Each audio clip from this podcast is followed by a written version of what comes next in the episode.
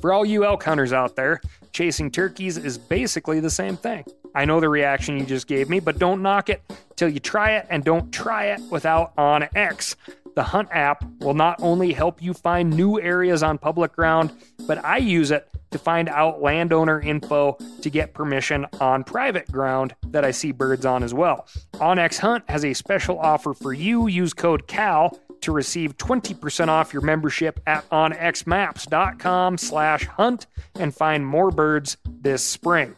I'm sure a lot of you guys remember the old ceremonial hunting tradition of eating the heart out of the first animal you kill. Meat from those organs are among the most nutrient rich foods on the planet. You can get those same benefits your ancestors craved via convenient daily capsules from Heart and Soil. Find out more at heartandsoil.co. And remember, use code MeatEater for 10% off your purchase. There's nothing like snook hook sets at dawn or catching a tarpon in the moonlight. Find your next fishing trip made easy on fishingbooker.com and experience the magic of the Sunshine State or any other destination on your fishing bucket list. Book a blue water adventure in search of sailfish or go snapper fishing with the kids. With over 6,000 captains and trips to choose from, planning your next one just got a whole lot easier. Download the Fishing Booker app on the Google Play or App Store or visit them online at fishingbooker.com to book your trip today.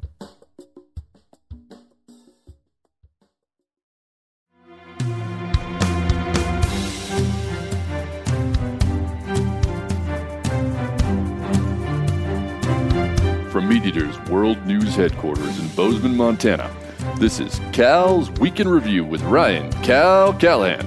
Now, here's Cal.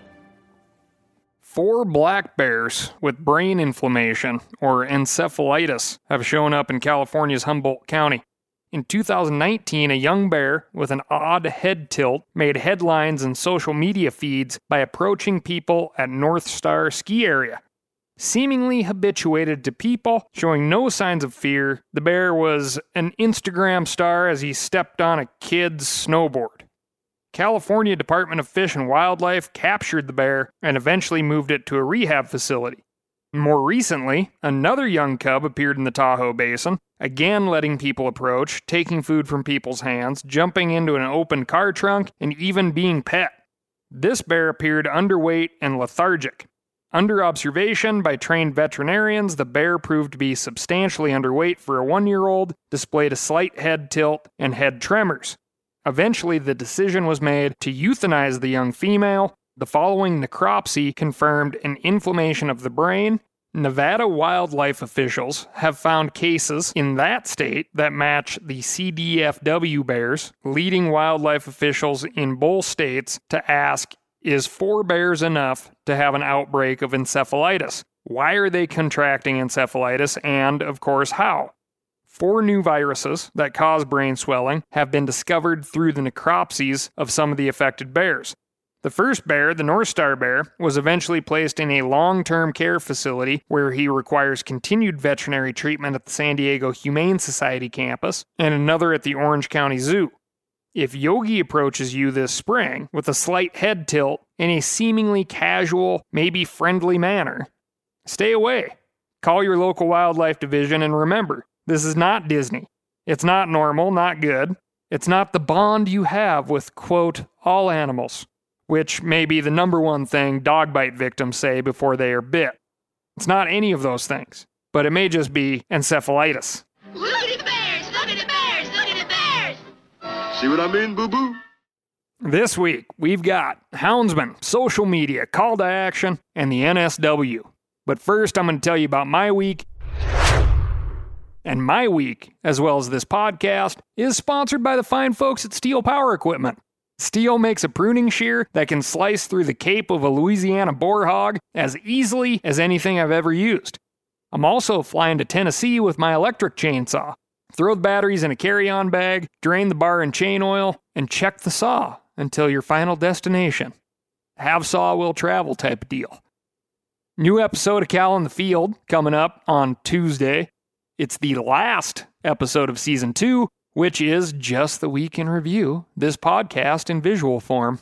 Check that out on the Meat Eater YouTube channel. We'll be featuring Maine bird dogs, woodcock, grouse, and Brent West of the High Peaks Alliance, which is amazing timing because if you recall the Meat Eater Land Access Initiative, we wrapped that sucker up last year by directing all of our funds, and by our, I say our funds at Meat Eater, and your funds from everybody who jumped in on auctions and whatnot, to closing the funding gap on Shiloh Pond, a really pretty spot and up until now private.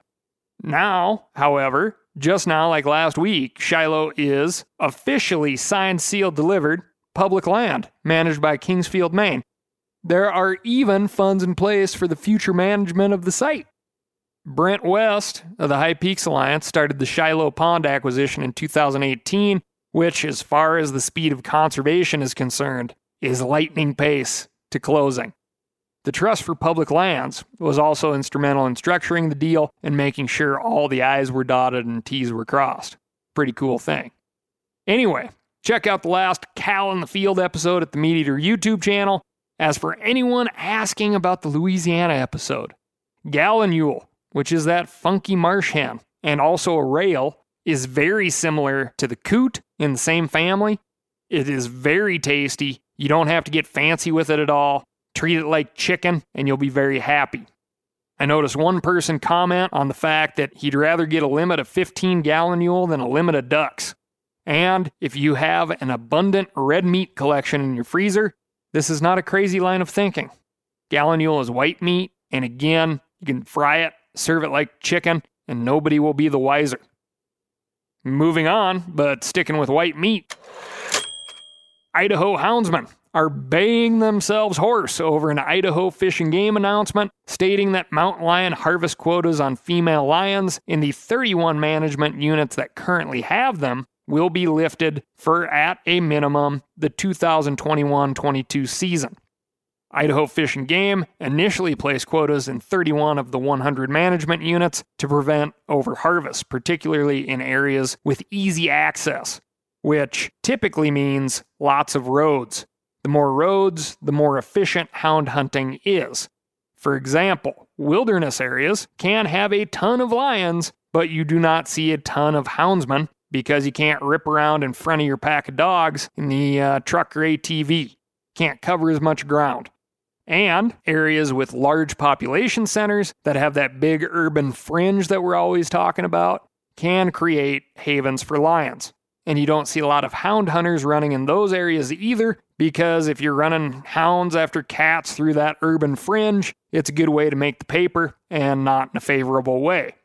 So, quick recap if we were to stop this topic here, it would be a great one for the greater media consuming world, right?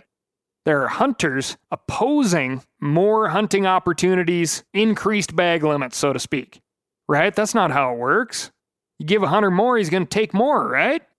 So I want you to consider these two quotes from the Eastern Idaho Houndsman Association. To me, even one year is too long. If I get together with 10 or 15 houndsmen and we went to a game management unit with good access and good snow and we separated out, within just a couple of days we could kill 80 to 90% of the cats up there. The tables can turn so quickly, it's basically declaring all out war on the species, and it just makes no sense to me that Fish and Game wouldn't propose raising the quotas before outright eliminating them.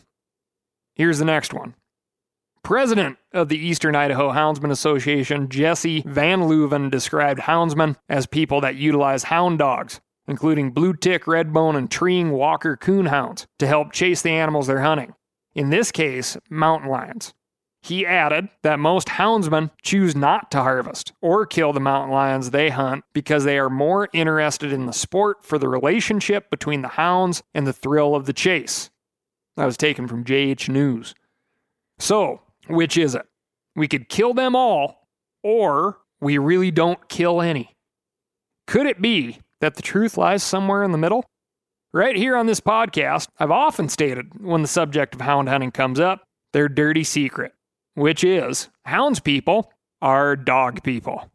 They love watching their dogs do the thing that they were born to do, which is strike, track, and tree animals.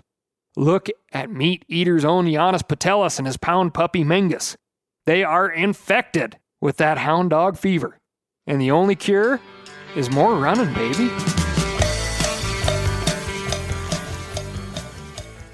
The more cats you kill, the fewer cats you get to run. When quotas are set low, in this case, we're talking about female lion quota, which let's say is three in a game management unit. No matter if it's the first day of a 60 day long season, if three female lions are reported as killed, that whole game management unit is shut down. Not to the running of cats, but to the killing of cats. When you consider the fact that when a cat is perched on a tree limb high above you, you get a pretty good look at its underside. I'm talking about sex organs, kids. There is seldom the circumstance of thinking you are killing a male lion, but you end up with a dead female lion on the ground. A houndsman that is interested in preserving cats near them, let's say for fuel economy purposes, could in theory quickly track and kill the quota of female lions in his game management unit, or in their game management unit rather, and close the kill season. Which is great for cats, great for the person who just wants to run their dogs, but potentially bad for the management of the area, which is exactly what Idaho Fish and Game is saying. Mule deer predation is up in areas where mule deer and elk have been hit hard by winters. The mule deer and elk populations are having a hard time coming back, so we need to give them a break. People factors, as in tag allocation, has been reduced. Doe tags, both in general pool and youth pools, have been reduced and eliminated in some areas. Now we need to look at other factors because that's not helping. And those other factors are address the other predator populations, which leads us to Idaho Fish and Game saying hounds folk need to kill more cats instead of just running them. This is a gamble, of course. Idaho could perceivably see some crazy influx of cat hunters who do, in fact, kill cats on a routine basis that are, let's say, coming from out of state right? But the reason they haven't shown up prior to this is that before they make that long trek to Idaho from wherever they're coming from, the units get shut down because the quotas have been met. So they're afraid to commit. These folks could show up and kill a whole bunch of cats. And maybe the in state hound hunters will broaden their friend circles and start taking more folks out that do want to take that delicious pork of the trees home and it could have a serious effect on cats in the long term. But this is active management. Mule deer opportunity is going down, so we're going to see an increase in mountain lion opportunity as a consequence. If lion kills go up, we hope we see less mule deer mortality. As for the hound hunting opportunity, you can still run bears and bobcats as well as raccoons in Idaho. So there's still something to chase, just not as many mountain lions. Some folks might be uncomfortable with me saying that this is a gamble, but this is wildlife management. And wildlife management includes this crazy variable, which is the human factor. So, like, if we jump way back and we talk about the wolf issue in Wisconsin, right? That was a terrible argument, really made on both sides, because it comes down to like this idea that game management is a perfect science. There's always room for error. You're dealing with wild animals and wild people. Absolutes happen in a lab, they don't happen in the field. As for me, we're just going to have to wait and see what happens in Idaho. I sure as heck want to come down and run some cats and put some of that meat in the freezer. It's fantastic. Any of you houndsmen down there who need a buddy who want to actually pull the trigger, give me a shout. A lot of people think that getting life insurance means you're insuring yourself for yourself, but it's actually the exact opposite. It's insuring yourself for your family. So, if something happens to me and I'm not around anymore, I can have more peace of mind that my family can have some financial support, and that's where Fabric by Gerber Life comes in. More than once in my life, my journey, people have described me as an independent person, and that's how I want to stay even when I'm dead. That's how I want to be remembered. That's why I have life insurance. Fabric by Gerber Life is term life insurance you can get done right here, right now. You could be covered from your couch in under 10 minutes with no health exam required. If you've got kids, and especially if you're young and healthy, the time to lock in low rates is now. Join the thousands of parents who trust Fabric to protect their family. Apply today in just minutes at meetfabric.com slash cal. That's meetfabric.com slash cal. M-E-E-T fabric.com slash cal. Policies issued by Western Southern Life Assurance Company, not available in certain states. Prices subject to underwriting and health questions. For all you elk hunters out there, chasing turkeys is basically the same thing. I know the reaction you just gave me, but don't knock it till you try it and don't try it without OnX. The Hunt app will not only help you find new areas on public ground, but I use it to find out landowner info to get permission on private ground that I see birds on as well. OnX Hunt has a special offer for you. Use code CAL to receive 20% off your membership at onxmaps.com slash hunt and find more birds this spring. Now, a lot of you guys are familiar with the old hunting tradition of eating, you know, some organ, the heart or a chunk of liver off the first animal you kill. I had that when I was a little kid, and it was a big deal. Organ meats were always prized by frontier people who knew the importance of getting a lot of different minerals and nutrients. And as often is the case, those guys were onto something because organs are among the most nutrient rich foods on the planet. And you can get the same benefits your ancestors craved via convenient daily capsules from Heart and Soil made exclusively from regeneratively raised, grass fed, and finished cattle. Heart and Soil's unique freeze drying process means all those important nutrients are trapped in, ensuring you experience every one of the benefits of nature's superfood in a clean, convenient, taste free capsule. Find out more at heartandsoil.co and make sure to use code MeatEater for 10% off your purchase. That's heartandsoil.co. Use the code MeatEater. Moving on to the I really don't want to go here desk social media. Folks started sending me a black bear attacking a hog video asking, What do you think? We even ran this video on the meateater.com. My reaction is, Yeah, look at that. Without some actual facts, it's just animal fight porn, I guess. It's like a Shark Week trailer that is nothing but great whites flipping half eaten seals in the air. Visually, it's something for sure. Power of nature, I guess. But if we don't learn about the great white, their migrations, the Farallon Islands, what type of seals they're eating, how long a seal can hold its breath, how fast they can go, what's the point? By the way, young elephant seals are the most likely to be eaten at the Farallon Islands. They can swim from 3 to 6 miles per hour and hold their breath underwater for an astonishing 2 hours, while the great white shark can swim 35 miles per hour. And if I had to guess, they're no good at being out of the water for more than a few minutes, and holding their breath is not an actual thing with gills and all. I'm not saying this evens the playing field, but it's great info, right? Something to noodle on while you're watching those half eaten seals get flipped in the air. Anyway, the YouTube video in question there's a wild hog on the side of the road, likely hit by a car. Black bear attempting to drag it up a steep embankment to eat it in peace. Thinking about it, one good takeaway from this video, if that's all you had was just the visual, would be that this is what bear behavior is like minus encephalitis or swelling of the brain. Remember that, you Tahoe Basin bear watchers. All the bear facts presented here from Outdoor Alabama, Alabama Department of Conservation and Natural Resources. Aside from this one, did you know that back in 2006, Governor Bob Riley signed a law making the black bear the official state animal of Alabama? The current estimated black bear population in the state is under 500 bears, making it an animal of concern. Historically, Alabama's black bears were found in every county but due to habitat loss and unregulated hunting, the only modern reproducing population was found in Mobile County, but has now expanded to encompass neighboring counties in the southern portion of the state. This population comprises a single recognized subspecies, the Florida black bear, Ursus americanus floridanus. In recent years, black bears from Georgia, which are Ursus americanus americanus, the American black bear, have been walking themselves across the border from northwest Georgia into northeastern Alabama.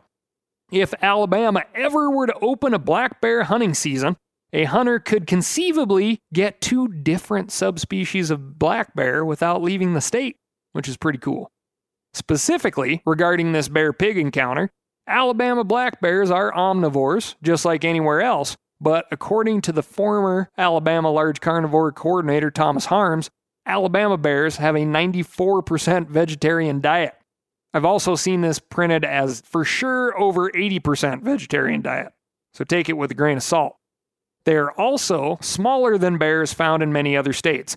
Females average between 130 and 150 pounds, and males may get as large as the 300 pound mark.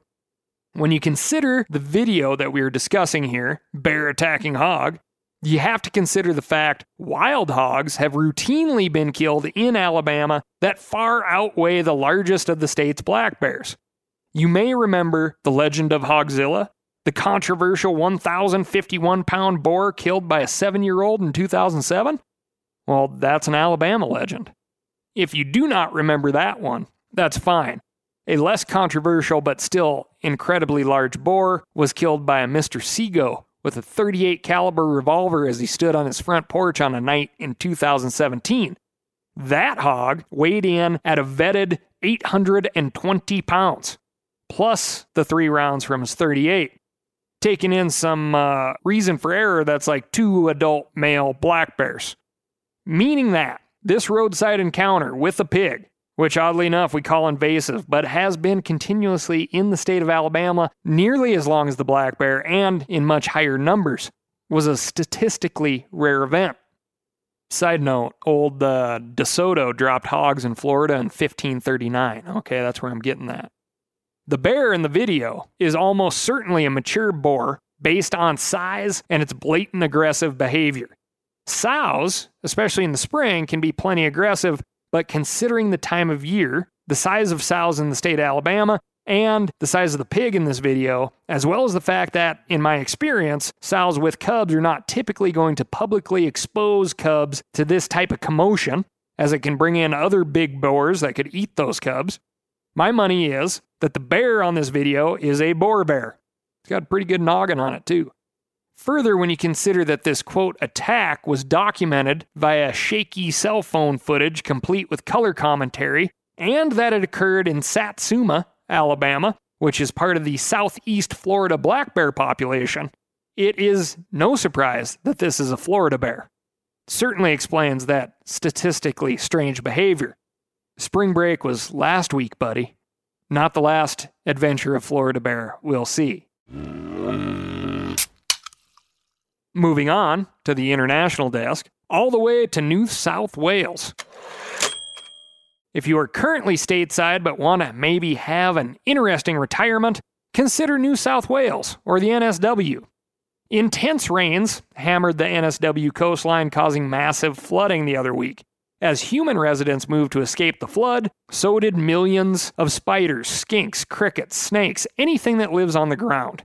Those ground dwelling animals took refuge on anything standing clear of the water, including fence lines, houses, and people. Any port in a storm, as they say. If you recall, New South Wales was largely on fire from 2019 to 2020. The water is a bit late for that, as over 46 million acres burned during that time. If all that wasn't enough, I have failed in past podcasts to cover the mouse plague. If you want to look up some videos way more impressive than a bear dragging a pig, look up mouse plague videos. That will impress you and get your skin crawling at the same time. To further set the tone, here's a quote for you. At least three people have been bitten in hospitals while being treated for non mouse related issues kind of a thinker.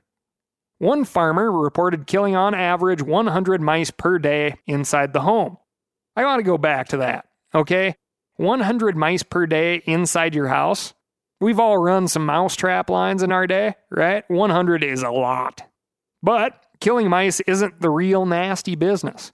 Sheds full of hay have been lost. Total crop loss in the field has been documented. And once crops are harvested, due to infestation of both mice and feces, they cannot be sold. Well, you might be thinking this torrential rain could help with mice, But the NSW is a big place and the storm water is not evenly dispersed throughout. It is helping in some areas with the mouse plague, but it is also pushing a lot more mice into homes and vehicles in others.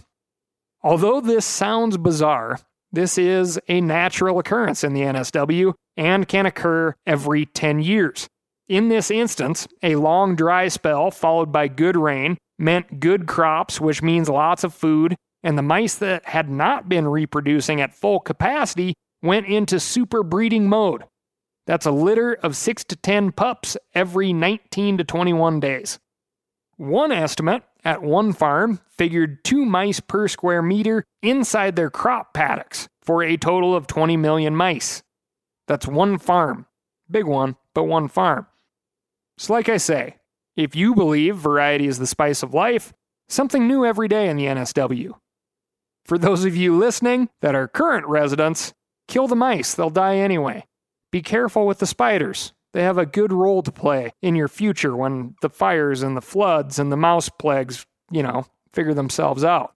Now, what are fires before or after the earthquake? They were after the earthquake, I remember. But before the flood. All we need now is a plague of locusts.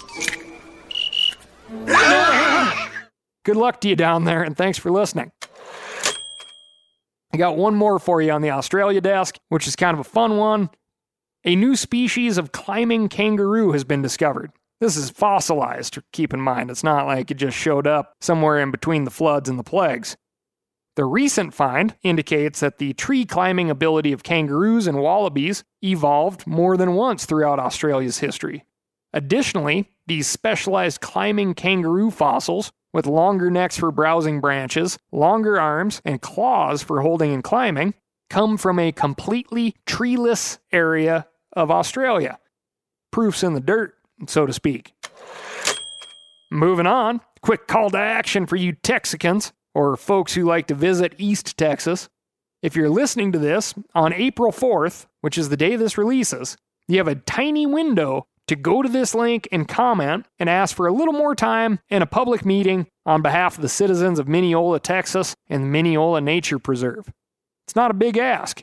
This is the Texas Center for Environmental Quality, which is www.14.tceq.texas.gov forward slash epic forward slash e comment. So here's the deal there's a, a concrete batch plant in the works down there. Probably some good jobs with it too. However, the project may have some underlying effects on neighbors, visitors, and citizens of Mineola, the Mineola Nature Preserve, the Derby Equestrian Ground, and others in the path of prevailing winds in and around the proposed site of this concrete batch plant. what they're asking for is a public comment period and this to be considered, which seems very fair to me. If any bored anthropologist wants to do any testing on my old bones, you know, at some point in the distant future, they will likely find a good mix of leftover construction materials, including concrete dust.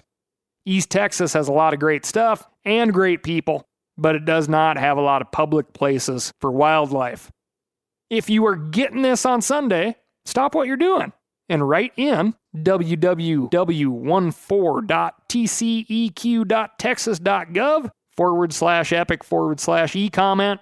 Ask that they consider this before moving along with the permitting of their concrete batch plant. Moving on. When bees are on the move, be sure to keep your car windows closed. Las Cruces, New Mexico. Quick stop for groceries was all it took for a swarm of bees, estimated at 15,000 individuals, to stake claim to a man's rear car seat.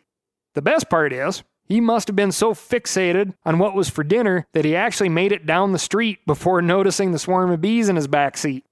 How that works, I don't know either. It was, however, the driver's lucky day, as an off duty Las Cruces firefighter is also an amateur beekeeper. They showed up with the equipment necessary to transport a hive on the move, and the uh, firefighter got to claim the bees, which makes me wonder if the grocery shopper and driver got paid, or did they just call it even Steven? Bees are worth some cash, you know. I mean, that's the buzz on the streets anyway. Next up, capuchin monkeys are not native to the US, and if you have ever seen the movie Outbreak, kind of freaky in their cuddliness, like they're hiding something. Anyway, A released or escaped capuchin ended up on a backyard porch in Kentucky, where exactly like the movie Outbreak, which was a really great Dustin Hoffman performance, I thought, the monkey was slowly coaxed into the grasp of Kentucky wildlife and taken to a care facility where the original Motaba strain of Ebola was extracted. Which is a joke. The reality is something much worse. It's just flat out illegal to privately own, quote, inherently dangerous animals, which the sneaky little capuchin is classified as in Kentucky. The age of the monkey was one year old, this captive capuchin will now remain locked up and paid for by the state of Kentucky for possibly as long as 44 more years, which is the max captive life expectancy of capuchins. In the wild, they have a life expectancy of 15 to 25 years. Odds are the person who let it go read the same Wikipedia article I did and thought, my God, I'm not that committed to being a monkey owner which is exactly what you should be thinking, and the conclusion you should come to, but the order should be reversed. Have these thoughts, but don't already be in possession of a monkey. Or maybe start small with an ad out of a comic book. Sea monkeys. Remember those? Those are more your style. Whole aquarium full of life for a couple of bucks plus shipping and handling. Then maybe graduate to a goldfish, then maybe an older, like retiree type dog from the pound. That's all I've got for you this week. Thanks so much for listening. If you are loving what you're hearing, tell a friend or two, and most importantly, let me know what's going on in your neck of the woods by writing in to ASKCAL. That's Ask Cal at themeateater.com. Thanks again, and I'll talk to you next week.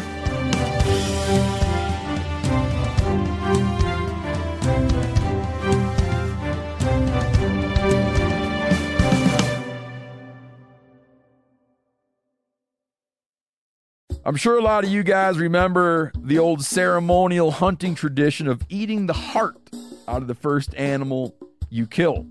Meat from those organs are among the most nutrient rich foods on the planet. You can get those same benefits your ancestors craved via convenient daily capsules from Heart and Soil. Find out more at heartandsoil.co. And remember, use code MeatEater for 10% off your purchase. Outdoor adventure won't wait for engine problems. Things like hard starts, rough performance, and lost fuel economy are often caused by fuel gum and varnish buildup. Seafoam can help your engine run better and last longer. Simply pour a can in your gas tank. Hunters and anglers rely on Seafoam to keep their engines running the way it should the entire season. Pick up a can of Seafoam today at your local auto parts store or visit seafoamworks.com to learn more. That's seafoamworks.com to learn more.